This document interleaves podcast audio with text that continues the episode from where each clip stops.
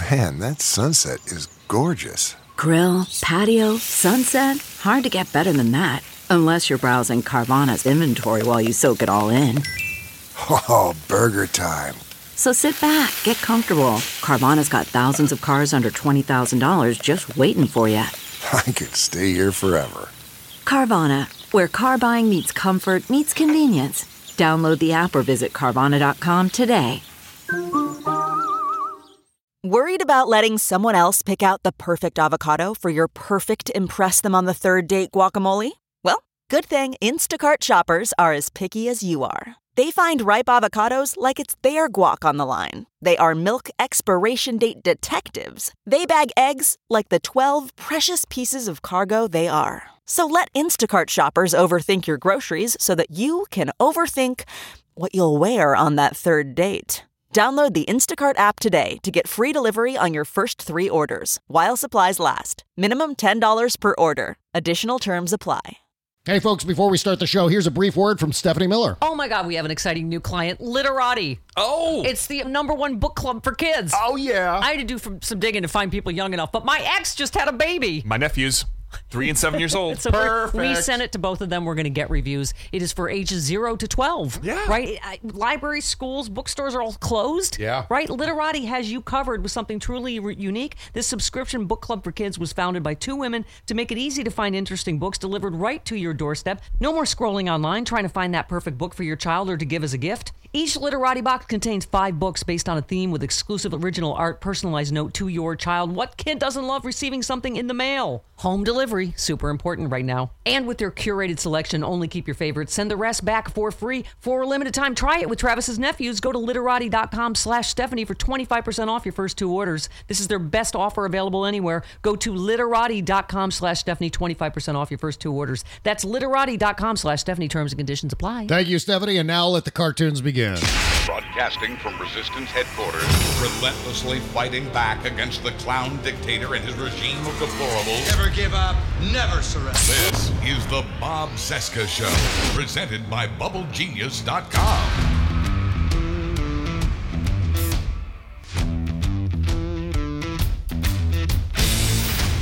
From our nation's capital, it is Wednesday, April 29, 2020, and this is the interview edition of the Bob Cesca Show on the Sexy Liberal Podcast Network.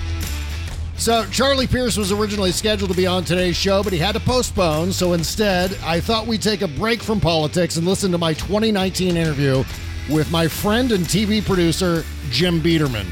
On this episode, we talked about Jim's work on my animated series for VH1 back in the day, as well as his experiences working with Tom Green, Howard Stern, Andy Dick, the kids in the hall, and of course, Gary Busey. Jim is endlessly entertaining, and if you're new to the show, you should definitely stay tuned to this episode. And don't forget to support this podcast at bobcescashow.com. All right, let's talk television with Jim Biederman. Hello. Jim Biederman, it's Bob Cesca. How are you, man? I'm good. How are you? Great, great. You know what? It just occurred to me just as I was dialing your phone number. You know, this might be the first time we've ever talked on the phone when I haven't been freaking out about something. That's kind of amazing after so many years. Uh, so, history fluffer. Uh, how did you end up uh, being corralled into doing a podcast? um, Dave Hill and I had done a pilot for TBS called "You Had to You Had to Be There," and the concept, backing up a bit, um, I, about a year and a half ago, I did I consulted for um, Tencent, which is the Chinese Netflix, and um, and Shanghai Media Group, which is the kind of the Comcast of China. Yeah. And I went to Shanghai. I went to Shanghai and I consulted on their sketch comedy shows and their comedy roast battles, which was a trip and a half. I can only imagine. What was that like? I mean, what are those what are those shows like? Well, the interesting thing was that the sketch show. Someone told me that in China, a Chinese, my a guy who grew up in America but now work lives and works there, told me that in China, uh, on on television, sketch shows. The first sketch show on Chinese television was 1985. I'm sure it was hilarious. which is uh, yeah i'm sure it was so so what you what you're immediately faced with is the kind of the realization that say Anglo American, so British American comedy has about 150 years uh, maturity level uh, or maturation on Chinese comedy. Yeah. But the Chinese, based on their based on their alphabet, which has 4,500 characters or something crazy like that, Yeah. um, they love. They're totally into puns and wordplay and. And so there's a lot of who's on first kind of stuff. There's a lot of a lot of that because the same word pronounced slightly differently, literally spelled the same but pronounced differently. You know, you could be calling your mom uh, beautiful or a fat cow. You know, and and that gets a huge laugh. And so, but that that was fine. So the, the sketch show was very much like they oh they put their pants on the same way we do, and you know there's the, the grumpy lighting director, and I mean it, it's the the, crew, the crew's the same. Um, the cast was very, from what I could tell, I don't speak Mandarin, but they made me laugh just watching them. Yeah. Um, but the weird one was the roast battle because they do not have a tradition at all. Well, the closest tradition they have, of course, is kind of Mao's self critique. You know, that would be the closest thing they have to a roast battle. So, you know, so they go, they go overboard, like, and then they're told there's a government censor everywhere, Yeah. and they're told no, you can't say that, you can't say that. So then you're reduced to literally your, you know, your mama jokes and um And puns. and puns. Yeah, and right. Puns and and uh, that that but we're, we're about a day or two before the taping. Um, I, I have to tell you, the whole thing was so surreal, and I had a translator with me, and there was a minder for me, and on the weekends I was free to do whatever I wanted, except you know I they'd say, well, we have a minivan waiting for you. I was like, no, I'll go for a walk. And Shanghai's an amazing city, and I would walk, and I literally feel like I was being followed, and sure enough, I was being followed. But um, it, Wow. it was strange. But anyway, so the, about a day and a half before the taping, um, live audience, like 400 people in the audience, um, the, the, the television censor comes to us and says, we've decided that the last act should be a, a joy act. Yeah. And A- everyone a- in the room goes, okay, okay, okay. A jo- what is a joy j- act? As in happiness, joy. Oh, okay, I see. So happy ending for the sketch show. Right, exactly. But this, no, this is the uh, this is the this is the roast battle. Oh, the roast and battle, So everyone kind of nods accordingly, and oh yeah, sure, sure, no problem, no problem. and I'm told later that what that means is that after I think it was nine acts, this is a weird, it was like hour fifteen or hour twenty show. So nine acts. The, the after eight acts, the ninth act would be after eight acts of basically saying, you know, you know, Bob, you know, your your your mother's so blank, whatever. Um, they then had to tell each other how much they loved each other. That's Yeah. that's amazing. So in in China, that's an important element of broadcasting to make sure you get some love well, at the end. no, it's Okay. it's all about propaganda and it's all I about see. government fascistic government control. Mhm. But but um, that you know we're all Chinese and we're all we all love each other. You know, except for the ones we're imprisoning. But I think Right. it's it's uh, and it was fascinating because that if that was didn't blow your mind enough, what blew my mind beyond that was at the taping. Not a dry eye in the house. Tears from the audience, from the performers, Wow. saying, "Hey, hey, man, I know I told you your mom smells funny about an hour and a half ago, but you know what? The truth is, I'm just so happy to be working with you on the stage." Yeah, you're never going to see that with like Jeffrey Ross or someone. They're, they're never No, going to. That's Jeff never going to happen never here. Yeah, never right. gonna do that. I was going back to China. I went to Beijing. Yeah. I Netflix. They're they don't have Netflix. They don't have HBO. They they have Tencent, which actually is a big co-owner, I think, of Spotify. Yeah. And um, they're fascinating. I mean, but everything is fairly. Everything is, you know, you, you don't ever really forget you're you're you're trying to do comedy in a dictatorship, and and so there's a lot of misdirections, and there's a lot of well, we'll just say it's not. You know, we'll do sketch on the government, like going to get your driver's license, but we won't say it's your driver's license. Like they're always trying to stay one step ahead of the government, and they all they're all the millennial generation, which is the biggest generation in China at this point. They're fully aware of the the horrible irony that they exist under in terms of trying to do comedy. Yeah. But at the same time, you go out drinking with them and karaoke, which they love, Uh-huh. and they get smashed, and they tell you, you know, they'll tell you how horrible it is, and then like a, a fucking light switch goes off, and they'll say, "But I'll tell you, it's better than I'm glad I live here as opposed to in the United States. And I'll say, why? and they'll say, because your government doesn't care about you. And our government is like having the most loving mother and father ever. Now, wow. Yeah, but you know what's funny is I thought about it. I thought, wow, that's true black, you know, uh, brainwashing. But then I thought about the part about the United States. They weren't wrong about us. Um, our government doesn't really care about. no, definitely not. Right. Unless you're a Trump supporter, and then you uh, honestly believe that Trump loves you right. more than he loves himself. Right. Exactly. sure. So it was fascinating. The whole thing, the whole thing was fascinating. And I, I had gone back and forth over a course of nine months. And, yeah. um, anyway, but what I started to really start to, to, to, to I became obsessed with this idea of what is that kernel like.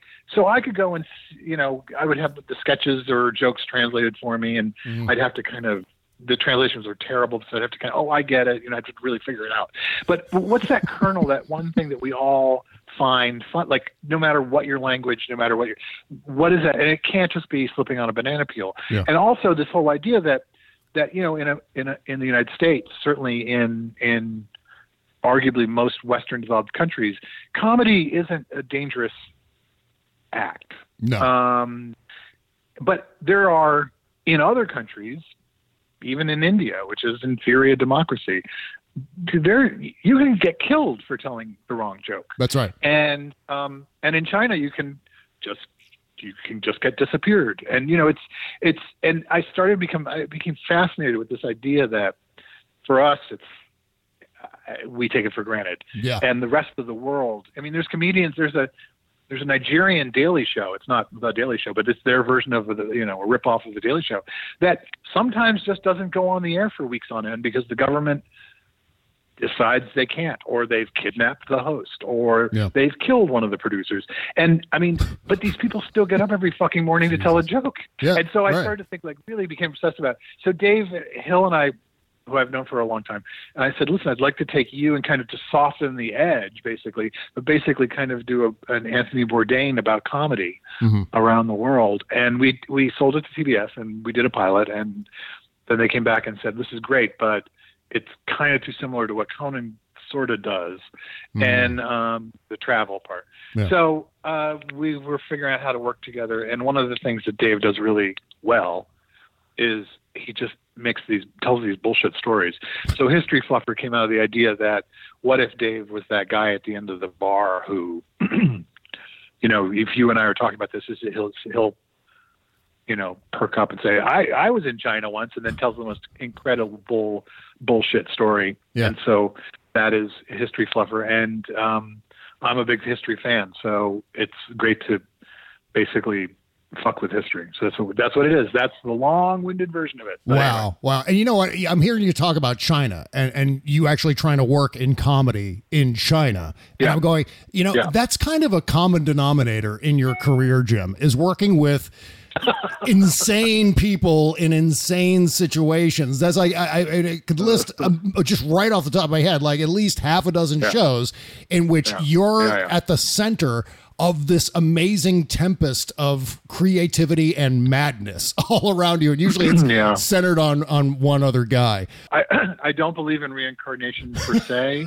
but I have to believe that I've I've killed more than one person in a previous life, and so now I'm right, right. Um, I, I haven't been on a TV pitch in years and years and years, and so much has changed over the last ten or fifteen years. And I'm not saying that from a, like an old guy point of view. I was like, oh, I remember back in the old days when TV was TV. Uh, what I'm saying is, it it literally has changed even in the past couple of years. I mean, what what's it like? I mean, how has the industry specifically changed for someone in your role as someone who runs these shows and goes on these pitches? What are you up against now that maybe you didn't go up against or you didn't have to go up against, uh, say, in 2003 and 2004 when we were last working together? um this the same it's the same thing although it's the one element that's heightened makes it incredibly difficult to sell is fear Yeah. so you have executives who as you know were always fearful they're they're just fearful of losing their jobs they've always Oh, yeah. been that way Yeah. but now but now they're fearful that that they're you know forget about getting fired they may walk in tomorrow and their job just may not exist. And it, it's it's it is the the disruption that is going on in the industry in terms of who the where the power is Yeah. Um, makes it extremely difficult to to sell. And and and I well, and what's also happened is as the movie business has become less and less of a actual business. Yeah. By that I mean uh, volume business. Mhm. Um, the downward pressure on us, you know, low life television scum, has been that now the actors who the the A list actors, writers, directors who can't get their movies made go, oh wait, I can do I can do the six episode version of my movie and get as much the same amount of money, if not more, and right. and and and and so the, you're now competing against Brad Pitt. Yeah. You know, you're going in at two o'clock. You're going in at two o'clock. And at two forty-five, Brad Pitt's coming in. Mhm. Hmm, I wonder which one they're going to buy. So it's it's it's very very difficult, and I think a lot of it is basically this weird idea that still prevails that if I have if I do have Brad Pitt, people will watch, and it doesn't translate. Um, and then of course the whole social media aspect of it is another weird thing where you have older middle-aged executives buying a show from someone who's an influencer Yeah. the worst the worst phrase in the world um, Thank you. on that's just That's I so agree with you. It's it burned down the house. Down the fucking I house. know. Um, but you know, Instagram or Twitter or Facebook or wherever they are, um, and ideally they're racist, and they but they have two or three million followers, Yeah. and they'll say, "Wow, they have two million followers on Instagram. We'll do a show with him or her." And here's the part that you know the Nimrod executives don't understand. Um, the act of watching, the act of engaging in social media is a is what Marshall McLuhan would call, you know, a, a, a hot medium. Whereas watching television is a cool medium in the sense that when they do brain scans of people who are watching television, literally their their entire brain goes blue because you're it's it's the ultimate it's the ultimate drug, Yeah. and you're just there's no there's no activity going on. You're just you are passively accepting whatever's being sent to you Exactly. um, if you're doing social media, if you're engaged in social, if you you know you're the one driving your narrative. So you click on a link, you don't like the link, you click on another. You you're going down the rabbit hole yourself. You're directing that. Yep. And so what they've done when they do brain scans of that, that person's head uh, brain is red, red and yellow. Wow. And um, so why would I like and whatever dopamine that releases? Why would I watch someone on television because I, because I follow them on Instagram. But network executives think that that's there's it's a you know uh, uh, there's an equality there in terms of and so then they're surprised when the two million viewers don't show up for their shitty cable show with their shitty influencer Right. and it's only like 50,000 people and they go, "Wait, but what about the what what about the Instagram?" And you just want to shake them and say it doesn't work that way. It's just you wonder why your audience are leaving. They're leaving because you are not providing the same kind of literally uh, d- dopamine that Yeah. they get from doing it themselves.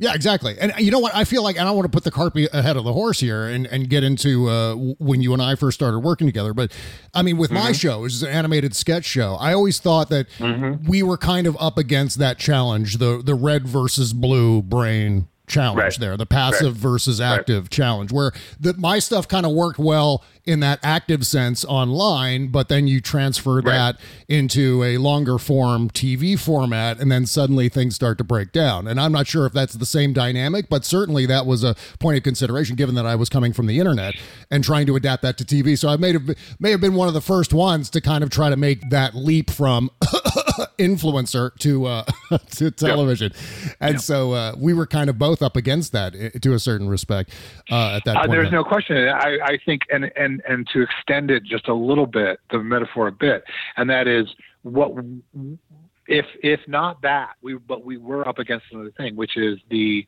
um, t- translatability, which I think is Yeah.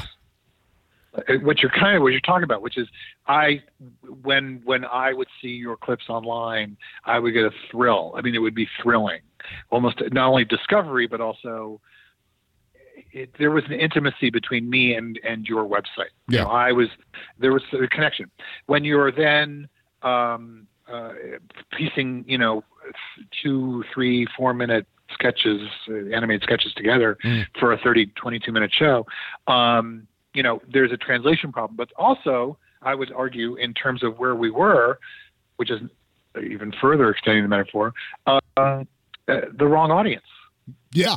Yeah, I mean the VH1 audience. They're trying to transfer something from you know like a eight- 18 to 25 demographic online to you know 35 plus women on basic cable, and that was that was a hell of a leap. But you know what? The, the fascinating thing that I saw, uh, Jim, after it's kind of after we finished doing the sort of abbreviated one and a half seasons that we did, um, is that a lot of those sketches got pulled out, added to YouTube, and they now have like the, the SpongeBob cartoons that we did for for the VH1 show that the VH1 that Steve Yeah. Hillenburg didn't let us do that, that Nickelodeon wouldn't let us do. I remember. Yeah, I remember. those were those somehow uh, leaked onto the internet, and they now have. There are millions of versions of it. Each one has millions and millions of views. I, I'm kind of sounding like Trump here, but it's true. They're downloaded all the time on YouTube, all over YouTube. There are German translations. I mean, there are insane Wow. things happening with that series of cartoons. And again, perfect example. We couldn't even get that one on the air on VH1, and it and it was huge on YouTube once that finally uh, Right. came around. Right. Perfect example. Again, it's it's a it's yeah, it is. It's exactly what the issue. And so you now have executives who, uh, if you haven't noticed already, I have no great uh, uh, affection for that who are truly cogs. I mean, whether they're dumb or not, I I don't know. But they're you know, I'm sure they're all very nice people. But they're just cogs in the you know in the machine, and and and and they're running scared, and they really they don't ever think about why social media attracts a certain level of audience Yeah. and why they why their stuff doesn't and and that's the hardest thing i mean because at the end of the day yes you're still pitching a good idea. You're still pitching a talent that's involved that they, that they want to be in business with or not. Um you're still pitching something they haven't heard or it's a version of what they haven't heard. So you, all of those things remain but that one that one element which is the part where on in the weirdest way they they feel that they're they have the time is on their side by not making a decision. Yeah, yeah. when I would when I would argue how forget it yeah, right, right. don't even talk about time don't, the sand has literally there is no more hourglass left and so I think it's it's they, they don't but they don't think that way they're they're Hollywood I think you and I had this conversation 15 years ago Sure. Hollywood is a reactionary industry mm. for an industry that is arguably built on technology and always has been. I mean, the the camera, the projector, everything, mm-hmm. all the way up to now. It's a it's an industry that only exists because of because of invention and technology, um, coupled with it's a you know you hit you print money, and then finally coupled with kind of ego. Notice art has nothing to do in those three pillars, and and that for that's what drives the industry. But for an industry that is basically the the the the, the foundation is in, is innovation and and technology.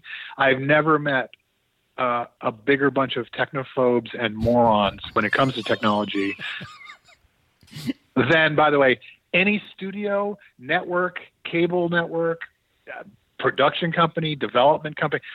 Just throw, just spit out a window, and whoever you hit, they will not, they will not know how shit works, and it's amazing to me. Yeah. In fact, you and I got stuck with uh, at least one executive along the way uh, at VH1 Yes. who, who not only didn't understand the technology, he didn't understand cartoons or sketch comedy. No. And, and we're doing technology, we're doing cartoons, and we're doing sketch comedy. He didn't get any Correct. of that. I mean, I'll never forget having a conversation with that guy where he's giving me a note on one of the sketches. He says, well, uh, Bob, I guess Tommy Lee was in one sketch, and then we brought him back in a, in a separate sketch a couple of sketches later in the show. And he's like, Well, Bob, how does Tommy Lee get from Los Angeles to New York in just a few minutes? I'm like, what are you even what are you talking about it's a sketch it's self-contained and then it's also Oh it's also car- it's the same format in which bugs bunny blew into his thumb to reinflate his head And that's the universe we're dealing in. It doesn't matter whether Tommy Lee could physically get on an airplane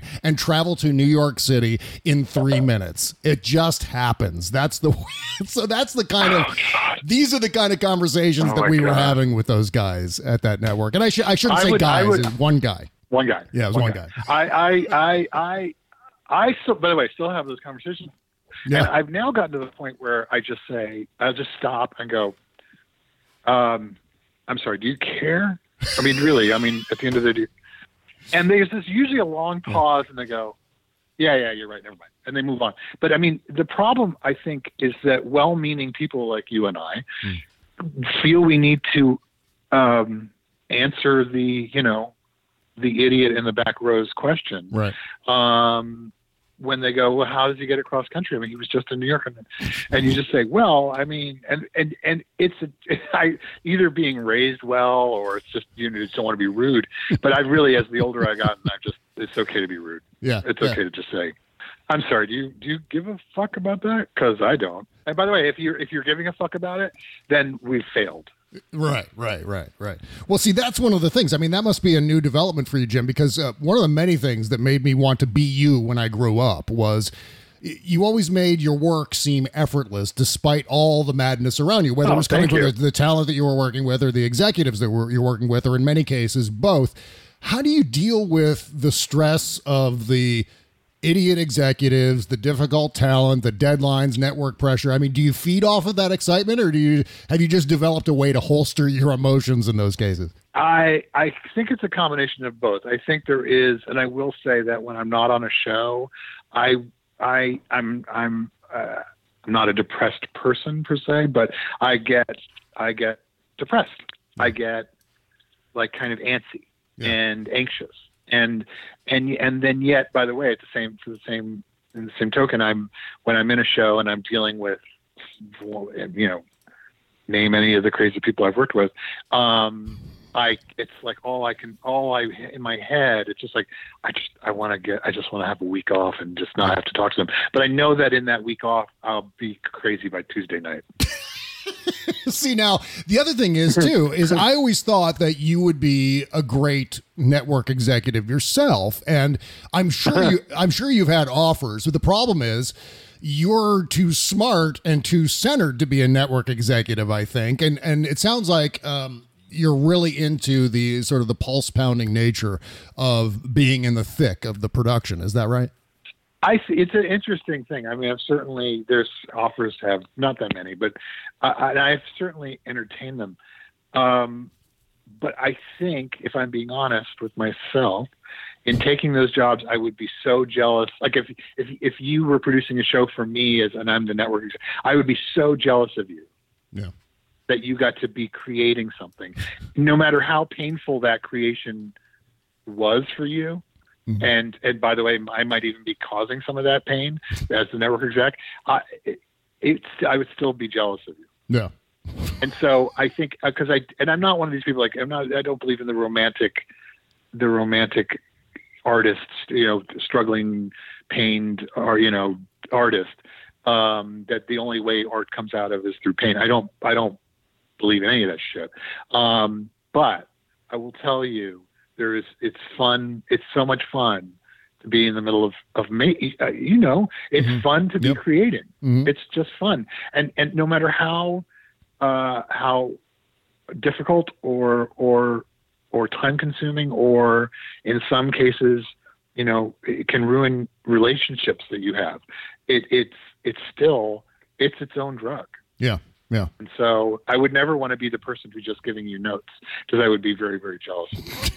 I'm sure. Okay, we'll get back to my conversation with Jim Biederman in just one second. But first, Oh my God, we have an exciting new client, Literati. Oh, It's the number one book club for kids. oh yeah. I had to do some, some digging to find people young enough, but my ex just had a baby. My nephews, three and seven years old. So we're- we sent it to both of them. We're going to get reviews. It is for ages zero to twelve. Yeah. Right. And it, I, libraries, schools, bookstores are all closed. Yeah. Right. Literati has you covered with something truly re- unique. This subscription book club for kids was founded by two women to make it easy to find interesting books delivered right to your doorstep. No more scrolling online trying to find that perfect book for your child or to give as a gift. Each Literati box contains five books based on a theme with exclusive original art, personalized note to your child. What kid doesn't love receiving something in the mail? Home delivery, super important right now. And with their curated selection, only keep your favorites. Send the rest back for free for a limited time. Try it with Travis's nephews. Go to literati.com slash Stephanie for 25% off your first two orders. This is their best offer available anywhere. Go to literati.com slash Stephanie, 25% off your first two orders. That's literati.com slash Stephanie. Terms and conditions apply. The Bob Cesca Show. I've never asked you this, Jim, and we've had many, many uh, conversations, a lot of time spent together. And I don't think I've ever asked you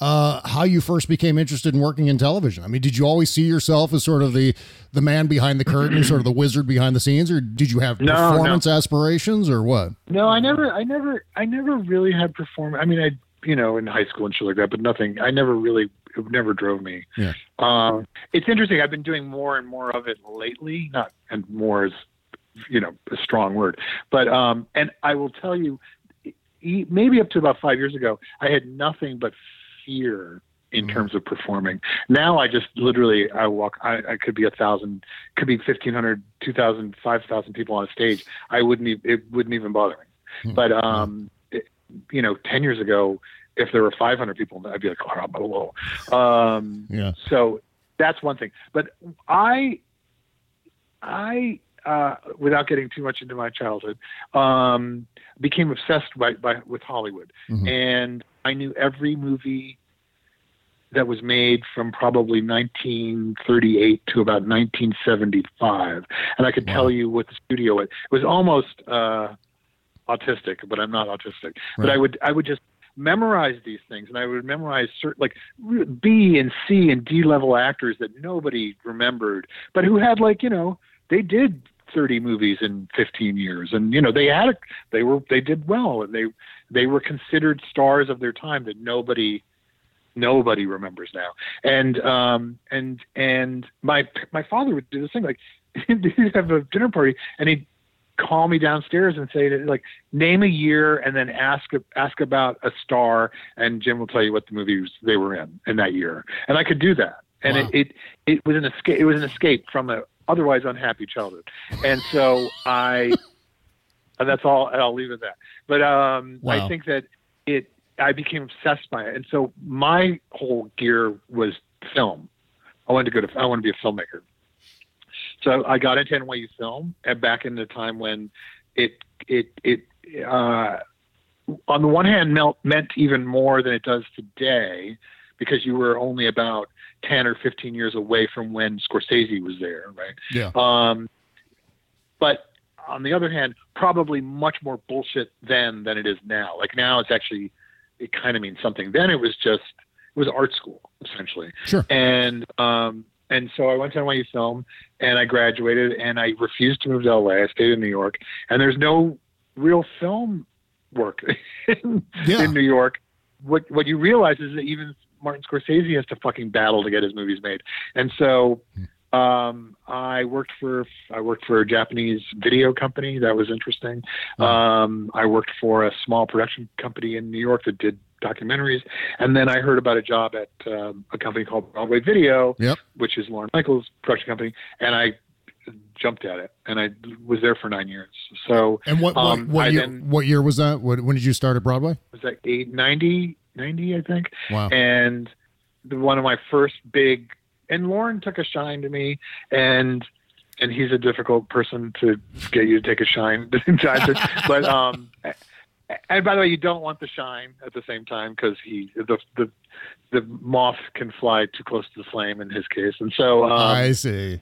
you know he's just very he's a difficult he's a very difficult person so um And I'm sure and- but I'm sure you've got more than your fair share of Lorne Michaels stories, right? Like what? Like I have a. I have to back up. The- The only television thing that kind of, I mean, uh, you know, apart from what everyone else watched. So Carol Burnett, I loved, Yeah. you know, but then I also loved the Six Million Dollar Man. So you know, Right. um, I obviously had no taste. Uh, but I, I remember staying up late one Saturday, asking my father. I must have been like ten or eleven, Mm. and asked my father to um, if I could stay up because um, there was a band that was going to be on Midnight Special, which was uh, Wolfman Jack. Oh yeah, Wolfman I remember Jack that. from American. Yeah, Wolfman Jack from American Graffiti, and obviously from radio fame, hosted a thing called Midnight Special on on on Saturday on NBC's on NBC on Saturday nights.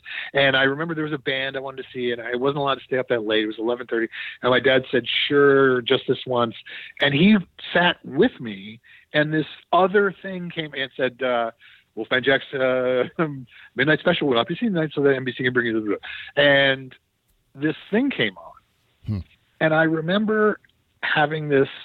Uh, the only other time I had a similar experience was when I heard the Sex Pistols album for the version. And this is I'm in I'm in Denver, Colorado, so that should give you an, an idea of Yeah. how mind blowing a Sex Pistols album could be.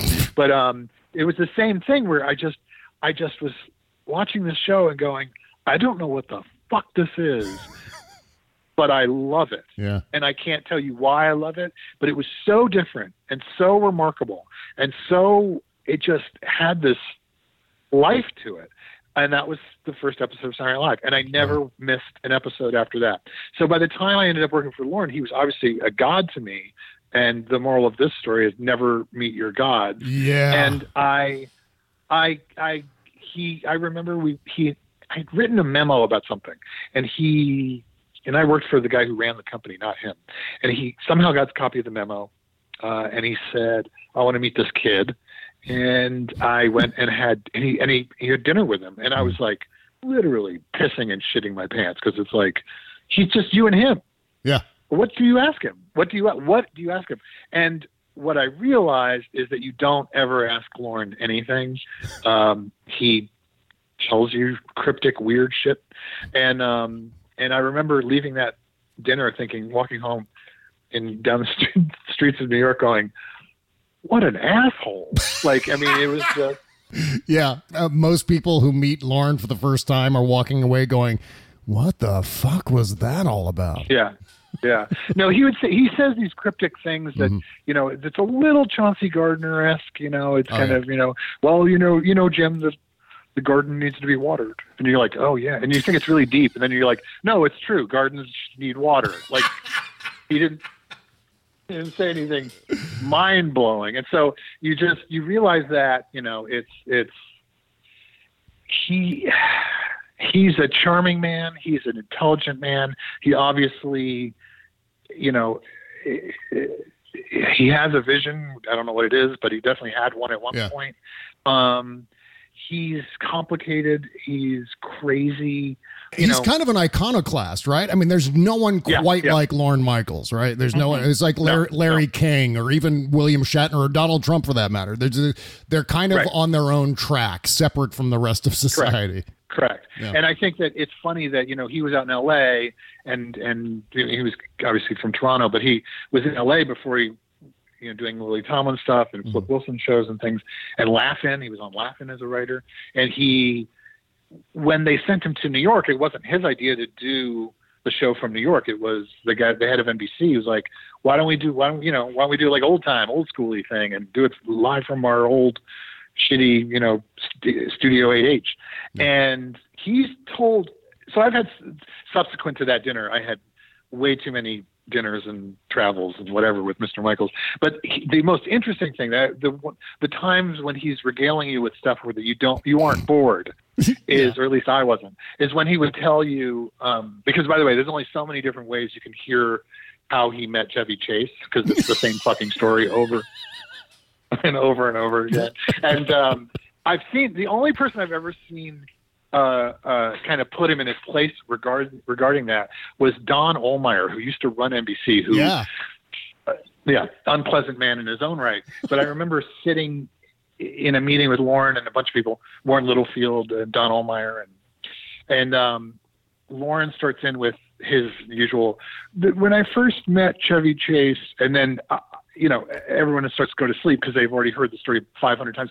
Don Ohlmeyer went, "Yeah, yeah, yeah, blah blah blah," and it's just so. It's so through Lorne. I, I, I've never seen. I've never seen him actually thrown. He, it was like he didn't know what to say. Oh my god. But anyway, the one time, the, the, the, so the stuff he would tell me about that, I just couldn't get enough of because Yeah. because I'm a geek. Is he would tell me how when they got to Studio 8H, they didn't even have like they didn't even have cameras. They had to go find the old cameras from you know crosstown in storage, and Yep. and they were using like 1965 cameras because NBC just never up. You know, was you didn't uh, upgraded back then. That was it. You know, maybe you went to color. That was it. Mm-hmm. And um, they had to do all this work on the studio, and it just was really, really cool because on top of the fact that they basically made a show that changed the face of comedy, I would say internationally. Um, they were also trying to figure out how the fuck they were going to film it.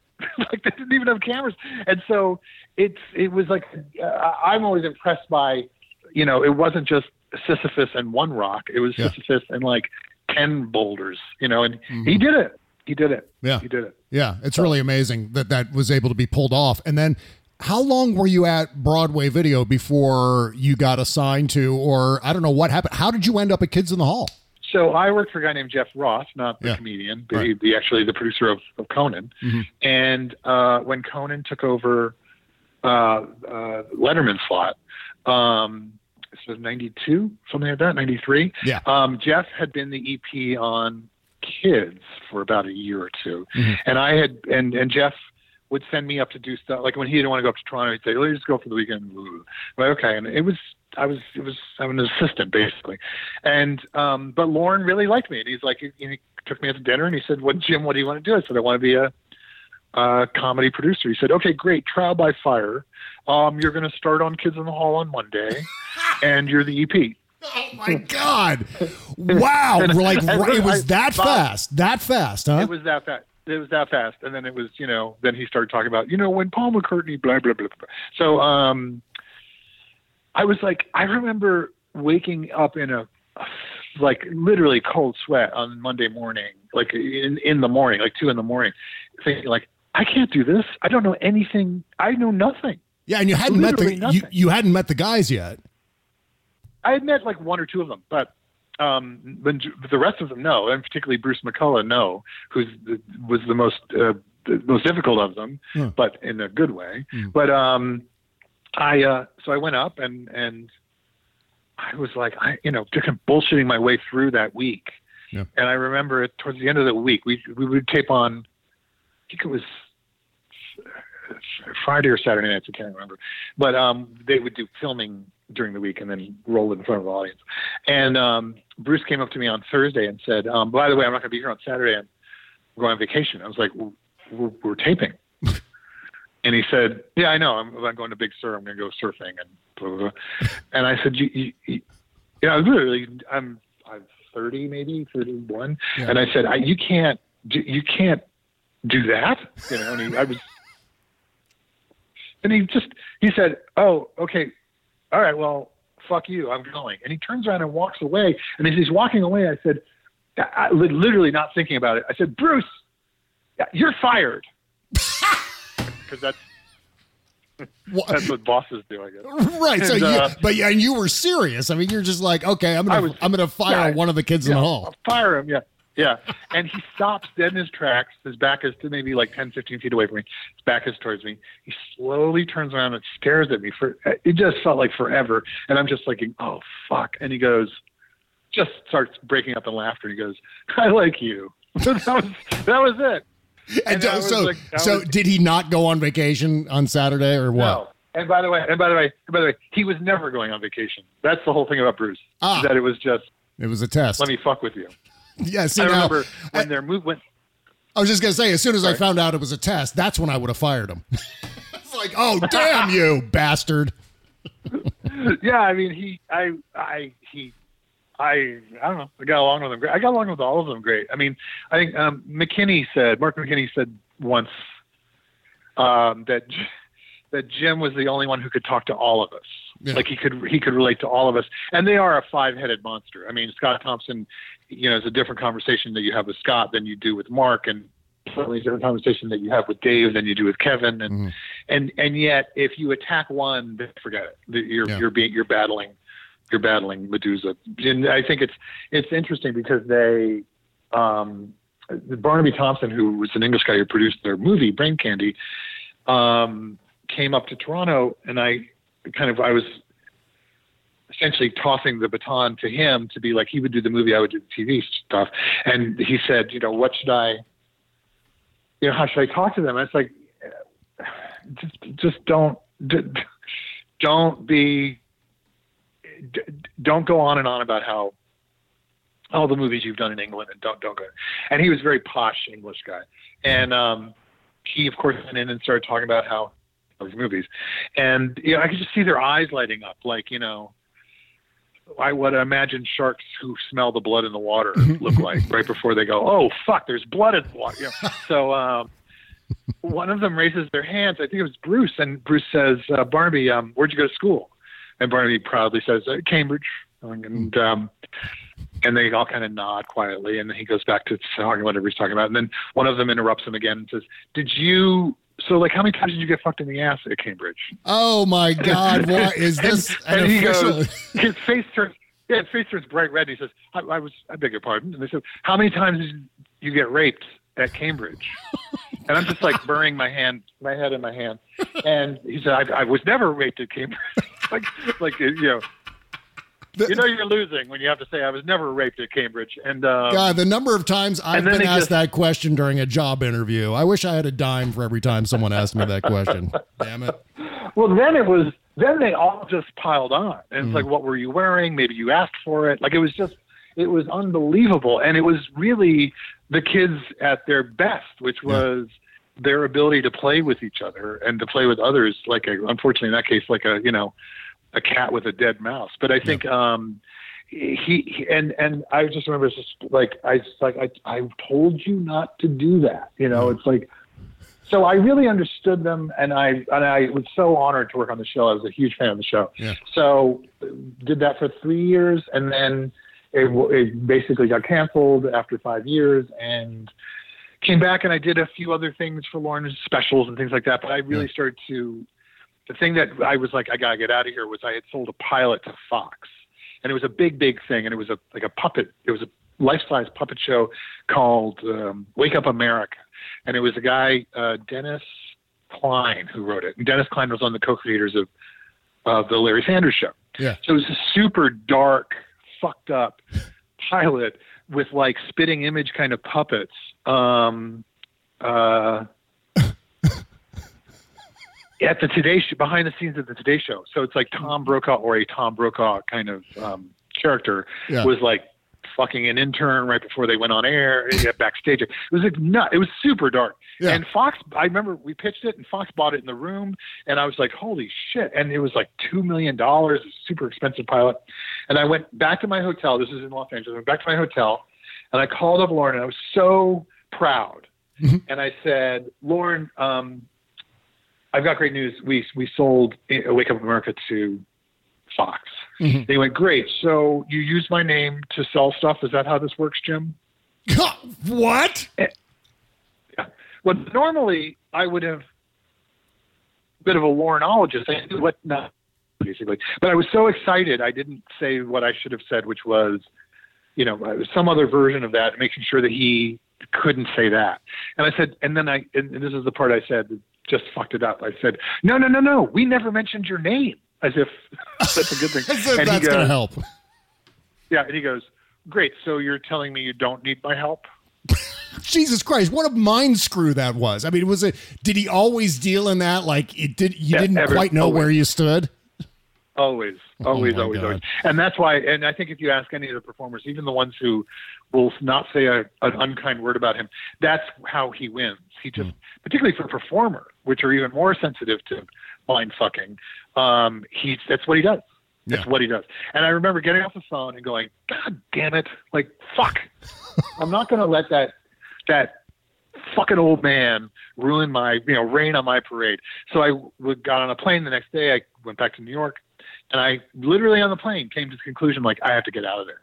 I just got to get out. Yeah. Because if I don't, I'll just be like all the other people who've been around since 1975 who really shouldn't have their jobs. And, but, you know, and he would always say weird things like, "You know, Jimmy, you're safe inside here. I mean, I can't vouch for you outside of Broadway video, but, uh, like, why? Am I crazy? Like, what?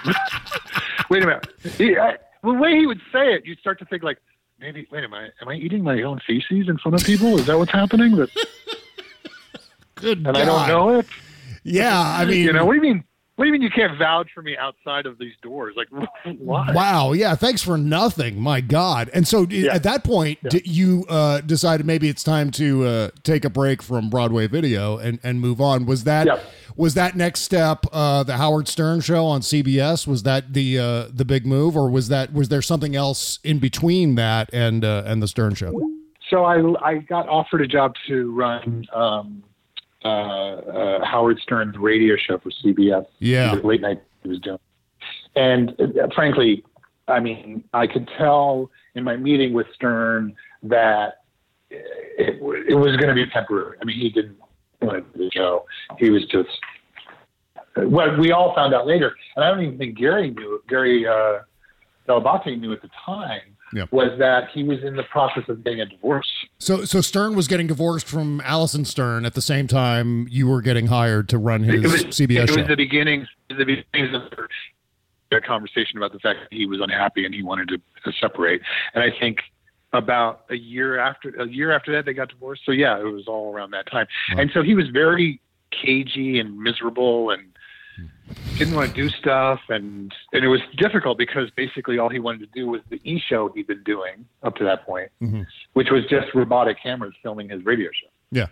Um and then he and he would take stuff that he then we'd put stuff on cbs that even he would be like ooh i don't know man that's pretty hard. And we put it on in cbs would let us put it on but then every monday i'd walk into the office and it'd be like a bunch of messages from uh, the net, uh, TV stations across the country saying, "Yeah, we are no longer carrying your show."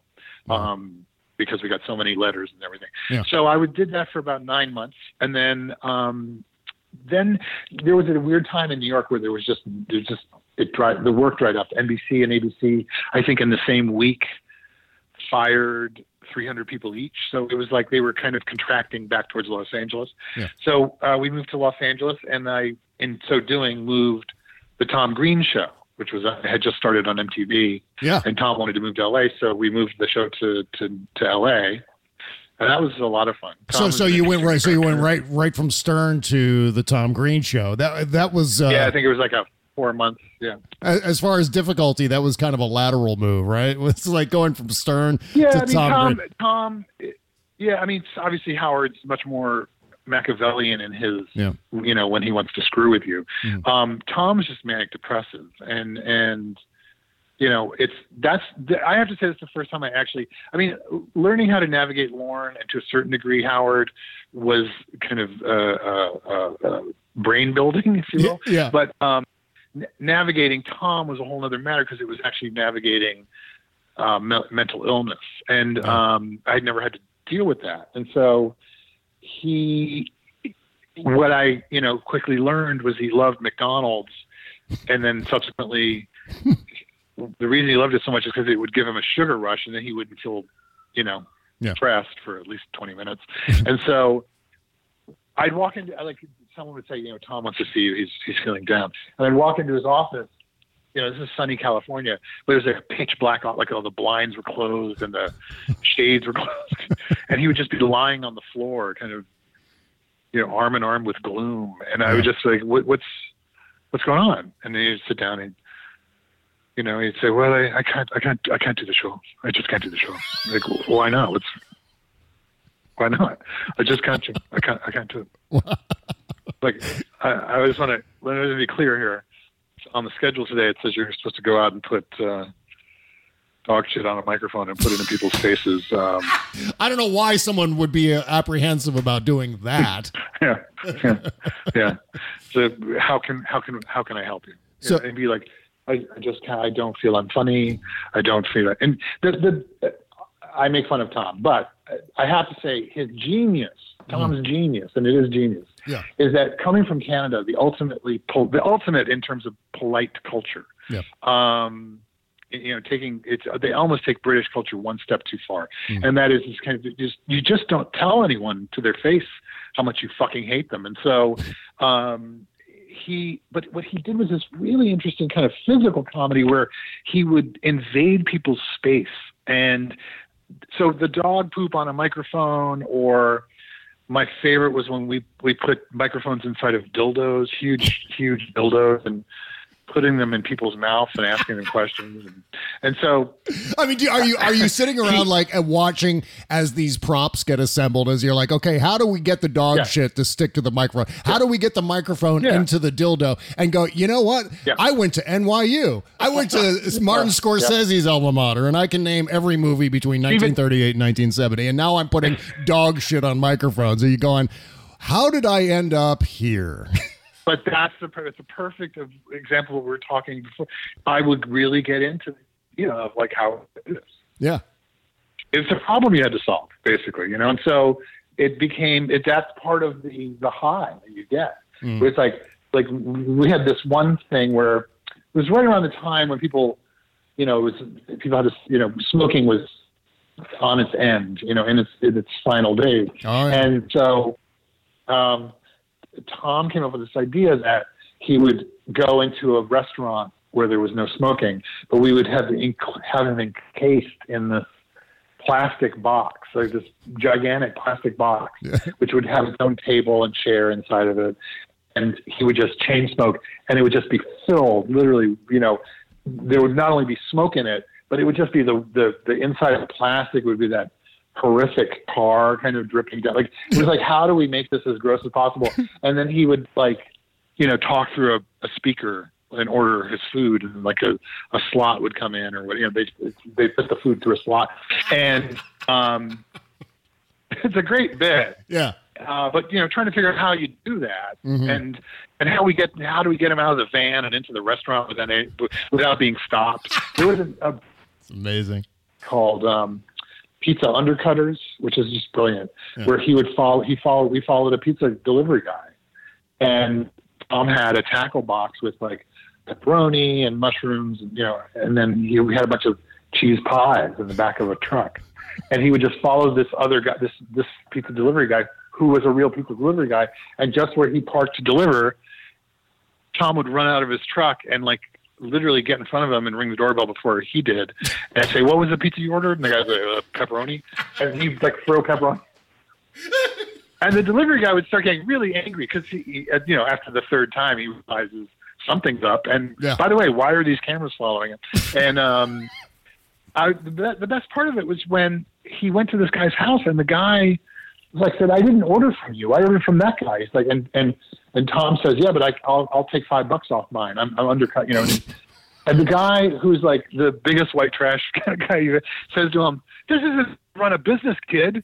It's not how you run a business." And Tom says, "What do you mean?" He goes, "You should, you should advertise like everybody else." And I, it's You mean the brilliance in that moment. You mean Tom was doing it wrong? That's that's crazy. exactly. Oh, yeah, yeah. so and it was, and the fact is that that was to me, that was the essence of Tom's comedy is that he would get, you know, a belligerent, aggressive people to basically, like, how fast could he get below their top? And um, and it was a performance. It was a performance art almost. And and so I really, and then we did the Monica Lewinsky episode, which was Yeah, a I clip and a half, and then That was, I mean, that was crazy. I mean, you you're on this insane stunt slash prank show with Tom, then suddenly everything takes this super serious turn with, you know, a cancer Yeah. diagnosis. I mean, talk about yeah. the the way that was handled. I thought was so great because it really could have gone horribly awry with that, you know, the cancer episode and Monica Lewinsky and all the rest of it,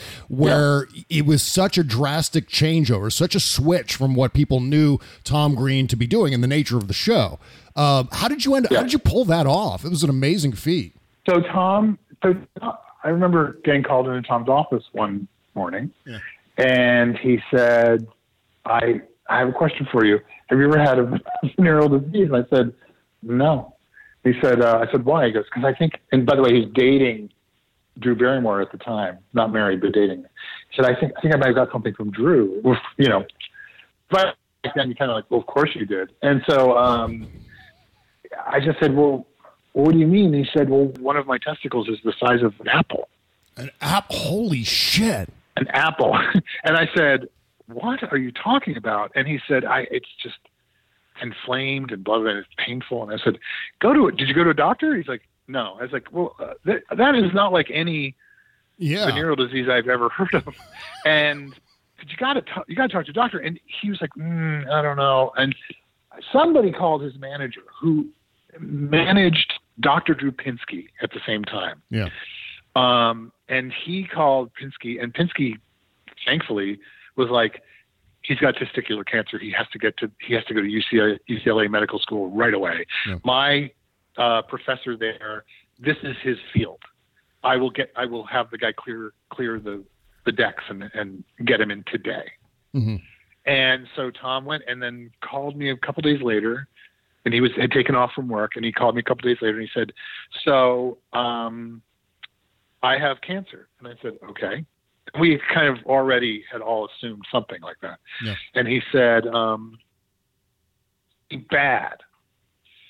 And what we found out later in the surgery that is that he had as he was going into surgery that the doctor had told him he literally had 50-50 chance of surviving and so Wow, I didn't know it was Um, that serious. I, I yeah. oh it was crazy. really serious Yeah. because it had gone on it had it they were concerned and it might have it might have metastasized into other parts i don't know but they were very concerned about that happening Yeah. because if that had happened then it would have that would have been the end Right. and so he said i said okay he said but i don't i i can't do this can't go through this unless i'm working Yeah. and I immediately understood what he meant. And I Yeah. said, of course. And he said, so I want to film everything. And I said, okay. I said, here's the deal. We film everything. Yeah. And he said, yep. And he, he agreed. He let us film everything. The only thing he didn't want us to film, which is kind of funny, was the surgery itself. But what we found out later is that they, and the reason he didn't want them is he didn't want the doctors to get nervous because they thought they were being filmed, which was just a weird Yeah. kind of performer's idea of what doctors do. Mhm. And um, uh, but what they they film all surgeries, I guess, for insurance purposes. And so we got the footage uh, from which is like literally an eye in the sky, kind of you know, hidden uh, security camera from above, and they shoot Mhm. everything back then. And we incorporated. It's the only part of the special um, that he uh, won't watch to this day. Yeah, there's something weird about seeing inside of you. Like I, I had an ultrasound, um, uh, like a stomach ultrasound, maybe a year ago, and I refused to look at the screen because I don't want to see what's inside of me. It's too much mortality all at once, right? Maybe that was his reasoning Yeah, too. it's exactly what it is. Yeah, It's exactly what he's like. I don't want to. I'm, uh, for all intents and purposes, I'm dead on that table while they're doing this. yeah, And you know, when they do internal, when they do that kind of internal, um, um, you know, uh, uh, surgery where they take everything out, it is so medieval. I mean, they literally they scoop your organs out and they kind of plop them to the side of your body. I mean, it's Yeah. just, it's not, you know, hmm it's not pretty. It's, it's not. not, the future. yeah, it's not. it's not the future. yeah, yeah, definitely. and so um and so it's it's hard to watch we we Yeah. kind of sped it up really fast and but that special was interesting it was um it was it was it was it was hard to do and Yeah, and yeah. but i have to say i'm really proud of it Yeah, I mean, you should be. It was a monumental thing, not only because of, again, taking that left hand turn into a serious topic out of something that was entirely unserious, but also the fact that I think Tom was one of the first celebrities to bring testicular cancer to the forefront, to be public about it, because it wasn't. no and, and it was uh, before. the- it was one of the before Lance things- Armstrong. Yeah, yeah, no, no, no, years and years. But I think um, it. Uh, what's really interesting, and I didn't know this, is that testicular cancer pretty much hits people from men from like 18 to 35, and after 35, if you, you you're not going to get it. Yeah. Um, and and one of the things they think, and this is all what we learned through time, is that uh, a lot of it is trauma based. A lot of it is what? What did you say? Trauma based, meaning Trauma. Yeah. you know, get kicked in the nuts too many times, there's a good chance you're going to get cancer. Wow. And so, um, because basically what happens is uh, cartilage builds up, and then the cartilage, then the cells go crazy. You know, and um, so you know, and Tom had certainly landed on his nuts many times, uh, skateboarding or doing. And, and I remember, you know, he used to do a lot of bits where he was just like yelling at the top of his lungs. I remember one called Rickshaw, Yeah. where he's going around on a rickshaw with Yep. like a, uh, like a, uh, I don't know whether those Parliament uh, guard hats on, those big furry Yep. hats, and he's just screaming into a microphone or into a bullhorn right in front of people's faces, Yep. and just his face turning like nine levels of purple at the same time. The amount of bearing down and pressure that alone, to me, would cause lots of trauma that too, right? probably caused it too. Yeah. that caused it too. So was Ga- was Gary Busey your most difficult gig? Was that the most challenging from a talent point of view? Yeah, no question. Yeah. No question. I mean, it's I mean, Um, he literally turned Sam Seder, who's now you know doing basically what what I Yep. do. I mean, he was the director Yep. on that show, and Gary literally turned Sam's hair white from stress. Is that true? Yep.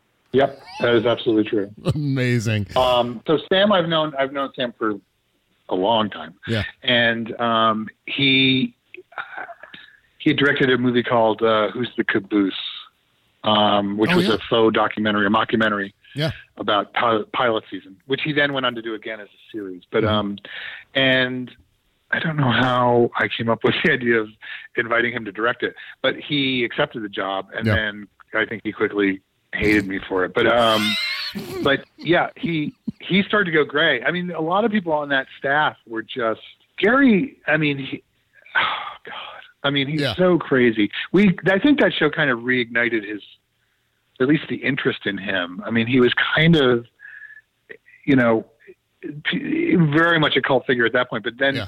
that show really got this idea that oh, he you can you can play with him, like he'll go for it.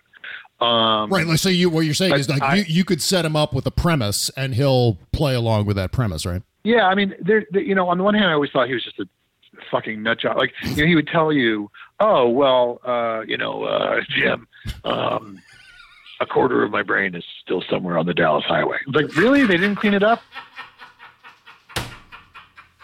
Uh, if you haven't seen I'm with Busey, you got to find the clips on YouTube and watch I'm with Busey. It was basically this guy was was the the main guy was Adam, uh, right? Adam Yeah. De La Pena. Adam De La Pena, and it was basically him just going around and doing stuff with Gary Busey, and that's all you really need. It's a premise The for a idea- show. Yeah, yeah. Well, I'll tell you how. So the funny thing is, is that Fred Armisen and I were doing going to do a sketch show for Comedy Central, Wow. and this is right before he got SNL. Yeah. And it was going to be he did this, um, which I think he went on to do on the show on SNL, the the the the Latin percussionist um, character, Yeah, right, right. and uh, kind of a Tito Puente, but not Tito Puente, and. Um, And he had done some stuff for HBO where it's kind of hidden camera and stuff. And Comedy Central wanted to do a bunch of his characters. It was this belabored uh, development process. And I think we were on draft 12 of the pilot script. Mhm. And he called, and Fred called me up and said, Jim, I'm calling, I'm, I'm in New York. I was like, when did you, I just saw you yesterday. He goes, I flew out last night. It was last minute. I just auditioned for SNL. I think I got it. And so, Wow. in fact, he did. He had gotten it. So Comedy Central felt horrible, even though they it was their own fault.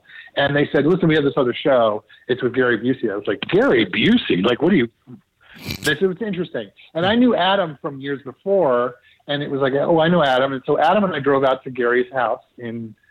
Uh, he claims it's Malibu, but it's actually Pacific Palisades, but Yeah. whatever.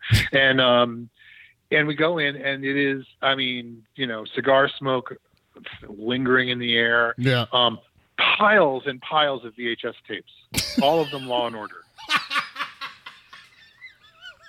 That's so odd that And- that would be his favorite. That that's the show. That what he loved Law. It was on all the time. He loved it.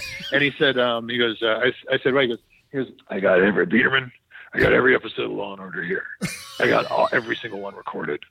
And I said, you know, I, I, you know, there's that weird point where you're like talking to someone who's insane, but you don't really know they're insane yet. And so you have a rational, like, and I say rationally, like, oh, you should get a TiVo. He goes, oh, what? I said, you should get, you should get a TiVo. It's, it's a, it's a DVR. It's like a VHS, but it's, it's, it's digital and you don't need all these tapes. And he goes, Yeah. but I got all these tapes. Why bother with TiVo, Jim? He's got the tapes. Well, and it was this weird kind of conversation, like kind of circular conversation. It was like, yeah, I know, but then you wouldn't need the tapes. And he would check, always came back to, but I have the tapes. like, as if, like, again, what the brilliance of Gary was, or his insanity, was that he actually started to make you think you were nuts. Like, you were like, well, yeah, he does have the tapes. I mean, why am I fighting this? And so, um, that was the first time I met him, and we left. And, and Adam doesn't. and Adam doesn't drive, or he didn't at the time. Grew up in California, never drove, and so um, so I'm driving him back to his apartment, and he go. I go, well, what do you think? He goes, "Ah, that dude scares the shit out of me. I was like, well, this is your idea. I mean, you came up Yeah. with the show. Right. He goes, yeah, well, let's do the pilot. So we do the pilot, Um, it's painful, but it it's funny. Yeah. And the first episode, we he says, I want to do a whole thing. And and Gary really thought he was doing he didn't think he was doing a comedy show. He thought he was doing like preaching and kind of teaching people things. So And he's he, so um, he's not so in on to- he's not in on the joke, right? well, see, there's a funny thing because this is a very short sidetrack story, but we did an episode on technology, so every episode was kind of themed. We did it on technology, and of course, you can imagine Gary Busey highly suspicious of technology because Right. you know Of deep course. state, blah blah blah. Yeah. And so um, we we went into a Best Buy, and we just kind of you know ambushed a Best Buy, and he he was going to go in and tell the Best Buy guy like all the hidden cameras and and all the ways that you know corporate America is spying on you, which by the way turned out to of course to be true. Sure. But um, but back then was like you know what a crazy loon. Um, and I remember going and see, he you know he did if in fact have a quarter of his brain somewhere on the Dallas Highway, Yeah. and and and so he he learned scripts like uh what's that uh, um, mnemonic you know uh, By rote, is that you know, you, Bi- no, no, like uh, Bible stands for uh, Oh, something instructions before leaving Earth. Oh yeah, like mnemonic devices. Yeah. So Mnemonic, really, mnemonic. yeah, yeah. So that's how he would he would learn scripts that way, and it's the way he had. It's you know when you quarter your brain is removed, so um, you would you could only really talk to him about the scene you were about to do maybe five or ten minutes before, and he would remember. Yeah. But um, so I would I was going down the list saying you're going to go into this Best Buy and blah blah blah blah, and he goes right right right okay, so, okay. and I said you know just go crazy on him. He goes right right crazy crazy crazy crazy crazy crazy crazy crazy. And I'm staring at him as he's saying crazy like 20 times, and I'm thinking, this is going to be great. And so um, Such he a gold starts to walk away. Yeah, he still walks away, and he turns just before he goes into inside. He goes, "Bierman." I was like, "Yeah." I walk up and go, "What's up?" He goes, "So be clear, I'm completely crazy in this scene." I was like, "Yeah." He goes, "All right." And he goes in, and he is completely crazy in the scene. Like it's it's manic, it's insane, it's fucking hilarious. This poor guy doesn't know what hit him, um, and he comes out. Gary comes out, and you know it's Sam yells cut, and we're done. And he comes out of the Best Buy, and he he's looking for me. He takes his sunglasses off, and you know our eyes meet, and he gives me he points to me, and then gives me a thumbs up, and kind of like you know like a I did a, I did it, and he walks out, and I'm thinking, wait a minute, is he not crazy? Like is is is he crazy or is he not crazy? Like I don't know. And it would always moments of like that where I'd be like, wait a minute, he's crazy. I know he's crazy, but now he's actually aware of the. It's like you know, Yeah. It's like tel- uh, Skynet or something. You know, Yeah. he's become self-aware. So it's like it's like really really bizarre. It was so weird dealing with him. So the first episode of the series after the pilot, we go up to uh, uh, um, the Red Rocks in, in Arizona and um, Sedona, and he's ahead. Of, he's just like you know. A hog in, in, in heaven and, and, Yeah. and by, by. He's just like so excited excited to be in Sedona because he believes all this, you know, the vortexes and all this stuff. He believes all this The new age stuff. yeah. And so, yeah, and so he um, he had hired this woman named Peggy. Oh yes, yes, yes, yes, yes. I was just I was just going to ask you about the stolen video camera story, which is Yeah. to this Yeah. day I repeat that story to anyone who will listen. This is my favorite Busey story that you tell. Okay, so now that I've set that up, no no pressure. All right. So no, none at all. So he, uh, he, Peggy was an aging, uh, a sad, aging Playboy bunny. She Yeah. might have been a Playboy model like in 1968 or something. Sure. And uh, you know, the years had not been kind. And so, but she was his assistant and makeup artist and I don't know, blowjobs. I don't. I couldn't tell what their relationship was. Yeah. But you know, she talked like she was like, Gary doesn't think it's funny if he does this. Like I'm like I'm Peggy. No offense, I'm not talking to you about ideas. I'm just not going to talk to you about ideas. And so she'd go back and say, you know, Jim says he's not going to talk to me about ideas, and then Gary would have a blow a gasket, and then I have to sit there in a meeting with Peggy, and she'd tell me her ideas creatively, and it's just Yeah. like the, the anger would just I would just I was so angry at the whole time because I was like this is just fucked. It's just just I just feel like hey just be crazy and we'll be fine. Don't Yeah, please yeah. don't don't analyze anything. So we're up in Sedona and Peggy has a video camera like one of those really early camcorders and she announces that it's been stolen. that on one of our shoots, it's been now missing, taken out of her pack. And I go, okay, well, you know, what, I'll tell you what, I mean, look, we'll look everywhere, but if it, you can't find it, we'll just put it in insurance and we'll get you a new one. Mm. But I really like that one. It's like, okay, we'll get you the same one. No, no, that's the one I, it's got stuff on the video that I really want. I was like, well, I don't know what to tell you, Peggy. It's been stolen. I don't think anyone on our crew stole it, but you know, look, we'll look for it. So I go back to, we go back to the hotel and Gary's calling me all the time saying, you know, someone on the crew, obviously. And I think we should probably one at a time just talk to because don't forget he's had every episode of Law and Order at home, and he's like, uh, and I said, Gary, um, I'm sorry, you're insulting my crew. Yeah. I can t- I can vouch for every single member on this crew. No one stole the shitty fucking camcorder that the Playboy Bunny brought. It's, it's I'm telling you. And he's like, well, someone did, and so I've I'm bringing up a psychic from Phoenix. A psychic now is added to the mix. yeah, yeah, it's a psychic. I'm going to bring a psychic up from Phoenix, and she's going to help us. She's the best. She's the best. She's going to find out who took the camera. I was like, great. By the way, he she he had her invoice the production. By the way, Yeah. So um, I uh, uh, I go out with some some of the crew. We go and have dinner, and I come back, and in the lobby of the hotel is uh, is Gary Busey, Peggy, Yeah. um, an older woman with a cane. A, she's blind, and a young woman with that older one.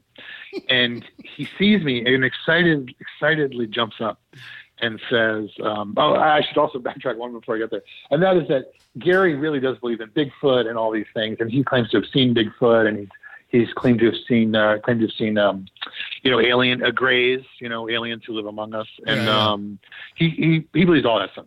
So he was telling me that you know Bigfoot. A lot of people think Bigfoot uh, only lives in like you know Saskatchewan or the kind of North Pacific Northwest, but actually Bigfoot, you know, has been, he he knows of Bigfoot Bigfoot sightings that happened down by Sedona, which okay, whatever.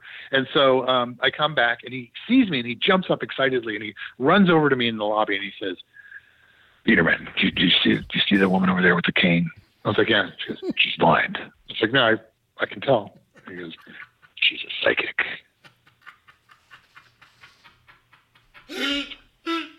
And I said, "Oh, that's that's that's kind of ironic, don't you think?" And he goes, "Why? Why?" I said, "What?" He goes, "Why? Why is it ironic?" I was like, "Well, because she can't see, but she can see, you know." And he was like, "Yeah." And it literally, he does one of these things. I guess again, you're crazy, not me. And so, um, and I, at this point, I just I've had it with. I was just like, I. Uh, he goes, he goes, well, she told me who told who took the camera. I was like, oh, who took the camera? He goes, well, she she can't see a face. I was like, okay, but she saw hands take the camera out of Peggy's bag. She took the camera. I was like, okay. Um, I, I, don't- that makes sense. Someone must have reached in and taken the camera. Yeah. So I understand the hands part. And he goes, she said, she said something really interesting though. I said, What's that? He goes, she said, whoever took the camera is elusive and doesn't want to be caught.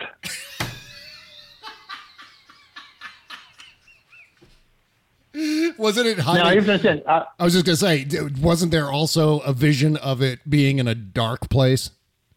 Yeah, so it was in a dark place. The camera was now in a dark place, and um, I'm thinking, I'm just like standing there going, mm-hmm, mm-hmm. and he goes, "So I think we know who stole the camera." I was like, "Who?" He goes, well, "Whoever it is, they don't want to be caught, but she's seeing it, and I think we're close." Thinking, "Oh my God, you're so fucking nuts!" And I said, "You know," and we had had the conversation about Bigfoot earlier that day. I said, "Maybe, um, you know, I have an idea." And he goes, "What's that?" I said, "Maybe Bigfoot took the camera." And he kind of cocks his head. He stares at me and like in disbelief and says, "God damn it, Biederman! Bigfoot would never take the camera." That is genius on so many levels, and he obviously doesn't know that it's just a genius response because, as if there was any chance whatsoever of Bigfoot actually stealing the cameras, it's like, well, that's No, just that's really- preposterous. he got so again that weird thing of like you're the nut job, and he got so angry at me. He kept Yeah. stormed off and sat down with the psychic, and I and I was actually this whole conversation took in fl- place in front of a Comedy Central exec who uh, Margie Yespa, and she she was just sitting there crying, trying not to laugh. Like it was just because it was always these. Insane, she and I remember we walked away. She goes, "I don't know how you do it." I was just like, at a certain point, it's just fun. I mean, I told him things like when he would really act out, and he acted out terribly. I would tell him that I had a secret code. That Comedy Central would give me a secret code, so I all I had to do is dial in this number, this phone number they gave me, and punch in this code, and I could cancel the show. I could have the show canceled. Yeah. Um, and that and Comedy Central would give me this in case Gary had gotten too out of hand, and he believed it. And so when he would get really crazy and do some weird shit on set, I would say, um, Gary, I'm afraid I'm going to have to call the number, and he'd be like, Don't, oh God, don't, don't call the number, Peter. Like he'd get on his knees and beg me, like for the love of God, don't call the number, please don't call the number. I'd say, Well, I'm, I got to call him. It's you know, it's part of my job, and he would believe this. Yeah. And so it was like kind of dealing with like a five year old in a six foot three, you know, battered, you know, 65 year old body. Yeah. And, uh, And and I mean, now and, and now he's president of the United States. Might you know what? Might as well be. That show could have been I'm with Trump. I mean, because they're yeah they're basically carved from the same iconoclastic mold, right? They're- they, are, they very much so. I, so he, we, so someone complained, he, grabbed girls' asses all the time on set. And Yeah. it, it just was like, you know, like, come on, dude. And so he, and Comedy Central had, had had a problem, I think, in their New York office. So every production had to read the statement from their business affairs, their lawyers, and to everyone on set. So I got the crew together, read this thing, and you know, here's what you can't do. Here's what you can't, you know, blah blah blah. blah. The the early sexual uh, harassment lectures, basically. Yeah. And I go in and I read this thing to Gary because I'm by by the rules of my employ, I am to read this to everyone. So I read to Gary, and and it's like a paragraph. At the end, I go, so, and, and I'm supposed to ask this question: Do you understand everything I've just said to you? Yeah. And he looks at me and goes, No, I do not. and I said, What part? And I'm like, like thrown by it. I was like, Oh, really? Wh- Which, what, I can go over. Which part do you not get it? He goes, The whole fucking thing. And I was like, Well, why not? He goes, Because man and women are meant to be together. And I was just like, Oh my God. I was like, Look, Gary, just do me a favor. Don't fucking touch anyone's butt. He goes like, You're asking me not to reach out and touch something as beautiful as a perfect butt. I was like, yeah, I'm asking you, I'm telling you, don't do it. He's like, why? Why would I not do? I mean, that's like, why would you? Do, why would you say that? It's like, because it's a. It belongs it's to someone else. policy. Yeah. yeah, it's against corporate policy, but more importantly, it's wrong. And Yeah. he's like, I, there's nothing, there's nothing wrong. You know what? You know what's wrong? You're not believing that God's way is the right way. That's what's wrong. That's like what's wrong. He would refer to Sam Seder as, "Where's the Jew? Where's the Jew?" Oh, Like, my he's God. crazy. And oh yeah, no, it's nuts. And so, um, so it was always would he'd always, you know, he'd always default to the God, the Christian God thing. So apparently, uh, Christian, the Christian God had no problems with, you know, him cupping some young girl's rear end. So I, I it was like it was all that kind of stuff, and it, it was. It, it, I mean, I'm just telling you, like literally a fifth, you know, uh, not even a fifth, like 0.05 percent. I mean, there's every episode was just so fraught with this pain of having to deal with this guy. Yeah. And at the same time, I'll tell you, in the edit room, you just say, "Oh, thank God for him. Thank God for him." Yeah. He knew he knew where the cameras were at all times. This is the part where I just like, is he crazy or crazy like a fox? I mean, he knew where the camera was every single time. He knew when to give it a look. He knew he just knew. It was like instinctual. It's bizarre. Yeah. And and like I said, coming out of the Best Buy saying, was that crazy? Was that crazy enough? Was that good?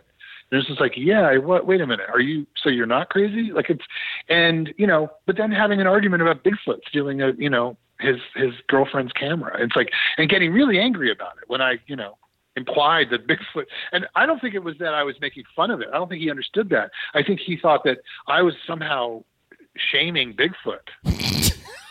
You're somehow indicting him. Yeah, you know, in this country, Yeah. you're innocent until proven guilty, and you're unfairly Yeah. indicting And also, Bigfoot. yeah. And also, Bigfoot is as close to pure nature as possible. What are you fucking talking about? See now, when we first met, Jim, I, I remember uh, that first meet. You flew out to Pennsylvania. I had my little animation studio in some industrial park somewhere, and I remember begging you to ignore what the network might have said about me. Because at that point we had tried to do the first season of my uh, animated sketch show, and it and it just fell apart. It was just a disaster. It was a fiasco. Then they brought you in and they flew you out to meet with me and i didn't even know that you were on your way out. So i was clueless. I was in fact going to take that day off. I was going to do like a Bruce McCulloch. I say i'm going to go on vacation and so uh, you show up and i and i like was begging you i was like you know I'm I'm not a difficult guy, and and you're, I'll never forget your I response. remember. You were like, you turned to me and goes, Bob, you're easy. And I was like, well, yes. Now that I've got the perspective of who you had just been working with, Gary Busey, of course I'm going to be a piece of cake. Oh man, that was uh, that was fascinating. And then you know you talk about first meetings with people, I remember we had lunch uh, on that first day, and I was completely thrown. Uh, not only because I was unaware that you were on your way out, but at the same time, I knew your resume. I knew what you had worked on, and of course, I had loved Kids in the Right. Hall and Howard Stern and Tom Green and all these Right. things. So you're like this legendary guy coming out, and we're having lunch, and I'm nervous as hell. And I remember I was uh, I was trying to put some sugar into some iced tea, and I flicked the sugar packets, and I flicked like four sugar packets directly into your dinner. And so like, oh well, this is we're we're now off to a great start. Now I'm throwing projectiles at Jim Biederman's food. Great, this will turn out well on this already fiasco production. Um, but you know what? Ultimately, Jim, you saved that show. You saved my show. Oh, and, thank and- you. and I don't think I've ever thanked you for that. So I want to thank you here and now Oh, because I you're mean, very, very well. no one else could have done that job. I, I, I'm convinced of it. You were the right guy for the right. Not only that, because, not only because of what you brought to the table, but also the writers that you brought to the show. Yeah, yeah, yeah. wh- Whether it's John Plummer, uh, Jason Nash, Yeah. all of these guys who you Chris know, Brown. yeah, Chris Brown, uh, oh, Chris Brown especially. I mean, this background working on uh, uh, GI Joe and all those animated shows, and then uh, Jason Nash, who is now just a, a Yeah. massive internet celebrity. I mean, first a, a, Yeah, Yelp right. or you, uh, what was it, a Vine celebrity, and now he's a YouTube guy, and. Just blew up. And and and that was like for me, that was like a dream team. That that first uh, that first lot writing staff. Yeah, it was, It was a lot great, of fun. Great, great time. So what are you what are you working on right now, Jim? Other than the uh, History Fluffer podcast? I'm pitching a thing called American Town Hall, which is a live, uh, currently a live LA show Yeah. where people come and do essentially a town hall, but they come, they bring their crazy characters into the town hall to complain about, you know, shit people complain about at town halls, Yeah. you know, and uh, so it's got like in the live show, it's like Thomas Middleditch and people like that kind of come in and do guest spots. But Mm. we're going to try and pitch it as a as a sketch, like a narrative sketch show. So we'll create a town and these kind of like Little Britain, but Yeah. with an American town hall kind of as the spine of it. So I'm working on that, and uh, a Plummer and I have a thing in Audible, which is exciting. Oh, great, great. That's exciting. Um, yeah, an Audible original. perfect. Yeah. And so um, a scripted thing, and then um, just things like that. I mean, I kind of at a certain point, kind of like I, you know, I have to do the money gig, but I still always try and plan the, you know, well, because I get a lot of phone calls where they're like, well, we have the show and blah blah blah. And you're like, oh, that sounds horrible, you know, and and you just politely just, you know, I I love I can't. I'm so sorry. I I'm busy on the Yeah. next five years, Yeah. and so um, uh, so it's it's, but unfortunately, you have to do those every once in a while. But I also, at the same time, I always try and if I hear about an interesting project, I'll go after it. Yeah, so yeah. you know, I'm lo- currently looking for stuff. But um, I do have to. Unfortunately, I have to jump off. because Sounds great. I've got to jump off on this conference call. But uh, I would love to do this again if you want me to. And Yeah, can talk are you, about all the other are you crazy kidding? shit. Yeah, I'd love to talk politics one of these shows too. So definitely, I'll, love I'll that. look you up. I And, would and love you know what? Thank you too for introducing me to, to Jen Kirkman. She is a genius, and I'm Yeah, so glad yeah, to uh, yeah. to know her now. She is a master at uh, stand up and everything else. So, thank you, Jim. I- It's been such a pleasure, and I Thank can't wait you. to talk to you again real soon. all right, Take care, Bye. man. Bye bye.